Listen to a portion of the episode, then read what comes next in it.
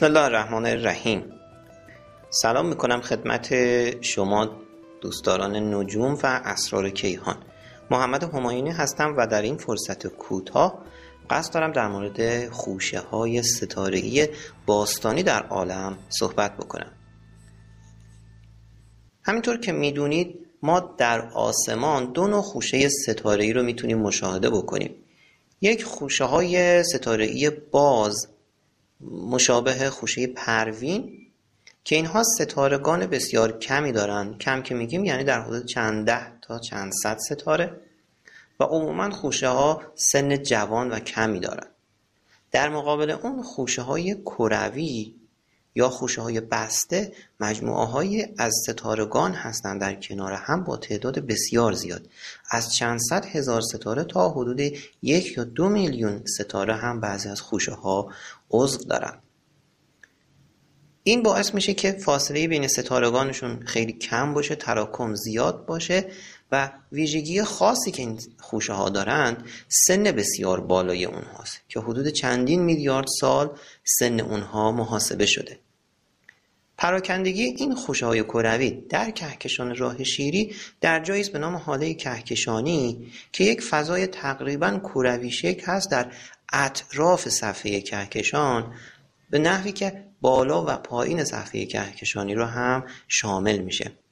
برخلاف اون خوشه های ستاره جوان یعنی همون خوشه های باز در صفحه کهکشان قرار دارند اما صحبت در مورد باستانی بودن این خوشه هاست و سن بسیار زیادی که دارند حتی در بعضی جاها تعبیر فسیل های کیهانی هم از اینها شده.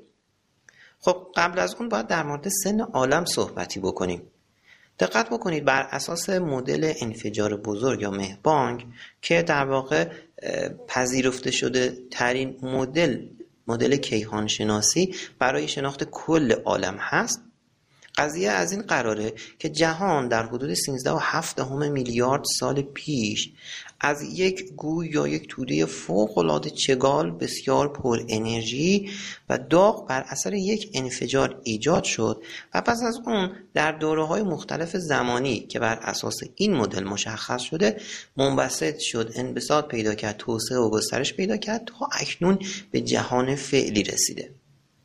که ما در آن کهکشان ها خوشه های کهکشانی و ابرخوشه ها رو مشاهده می‌کنیم که در داخل کهکشان ها ستارگان و اجرام دیگه وجود دارند به عنوان مثال طبق این مدل حدود 100 ثانیه پس از مهبانگ هسته اتم ها ایجاد شدند و هنگامی که سن عالم به یک میلیارد سالگی رسید ساختارهای بزرگ نظیر ها خوشه ها و خوشه ها گیریشون شروع شد. و پس از گذشت این دوازده سینزده میلیارد سال به وضعیت فعلی رسید. نکته ای که هست در مورد سن ستارگان ستارگانی که ما شناسایی کردیم سن و عمرهای مختلفی دارند. به عنوان مثال خورشید که یک ستاره کاملا معمولی هست و نزدیکترین ستاره به ما هست عمری در حدود 5 میلیارد سال داره و از ستارگان نسل دوم یا نسل های بعدی محسوب میشه. یعنی چه؟ یعنی در ابتدای تشکیل ساختارها تعدادی ستاره شکل گرفتن عموما ستاره های بزرگ شکل گرفتن و این ستاره های بزرگ خیلی سریع متحول شده. عمر اصلیشون رو طی کردن طی انفجارات ابر اختری و اتفاقات بعدی تبدیل شدن به زهابی های بعدی و بعد ستارگان, ها، ستارگان نسل های بعدی رو ایجاد کردن. نکته ای که هست تقریبا عمر ستارگان چندین میلیارد سال مشابه خورشید باید باشه. حالا بعضی از ستارگان هستن که خیلی بزرگتر از خورشیدن عمر چند میلیون ساله دارن. و اما تعداد ستارگان بسیار زیادی هم هستند. بیشتر از ستارگان مشابه خورشید به نام کوتوله های قرمز و قهوه‌ای که, این که اینها ستارگان کوچکی هستند یا بعضیشون ستارگان نارس که عمرهای خیلی طولانی در حدود چند ده میلیارد سال می‌تونن داشته باشن. یعنی چیزی بیشتر از عمر خود جهان. منتها اینها ستارگان کوچکی هستند. با نورانیت های رنگ های قرمز و نورانیت های کم. اما شگفتی که در مورد سن خوشه های کروی کشف شده این هست که اینها اجسامی هستند بسیار پیر و بسیار پرسن. قبلا سن اونها رو چندین میلیارد سال تا حدود ده میلیارد سال تخمین زده بودن. ولی بر اساس تحقیقات جدیدی که, که توسط یک گروه ستارشناسان بین المللی در رصدخانه کک تلسکوپ معروف ده یکی از تلسکوپ های معروف ده متری کک در کوه موناکی هاوایی که هدفشون بررسی روند تحول کهکشان ها و همین خوشه های کروی هست.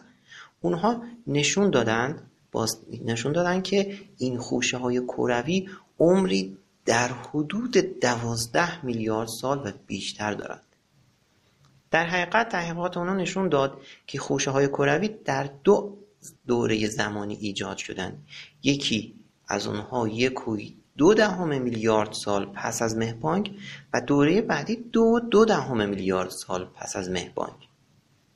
بنابراین اونها سنهای فوقالعاده زیادی دارند و اجرام بسیار پیری هستند و می‌تونیم به اونها بگیم اجرام یا خوشه های باستانی کیهان.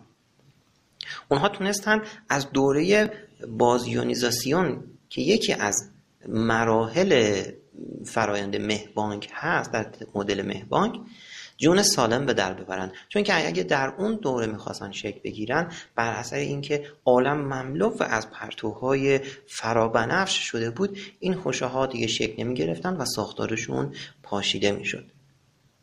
الان خوشه های کوروی اجسامی هستند بسیار پایدار و سرسخت که در واقع تونستند علاوه بر اینکه عالم و کهکشانهای داخلش دچار تحول دگرگونی و تغییر در این مدت مدید شده اند این اجسام تونستند ساختار خودشون خیلی محکم حفظ بکنند. و خب این نکته جالبیه که چگونه چنین اتفاقی افتاد و سوال مهمی که هست در اون عصر یعنی در زمانی که یک و دو دهم میلیارد سال یا دو و دو دهم میلیارد سال از سن عالم میگذشته اینها در کجاها شکل گرفتند و چگونه شکل گرفتند؟ منتظر تحقیقات و نتایج جستجوهای دانشمندان و اخترشناسان میمونیم تا در آینده نزدیک پرده از اسرار اونها برامون بردارند. امیدوار هستم که همیشه ستاره شناس بمونید و جهان رو مکانی زیباتر برای زندگی ببینید. به امید دیدار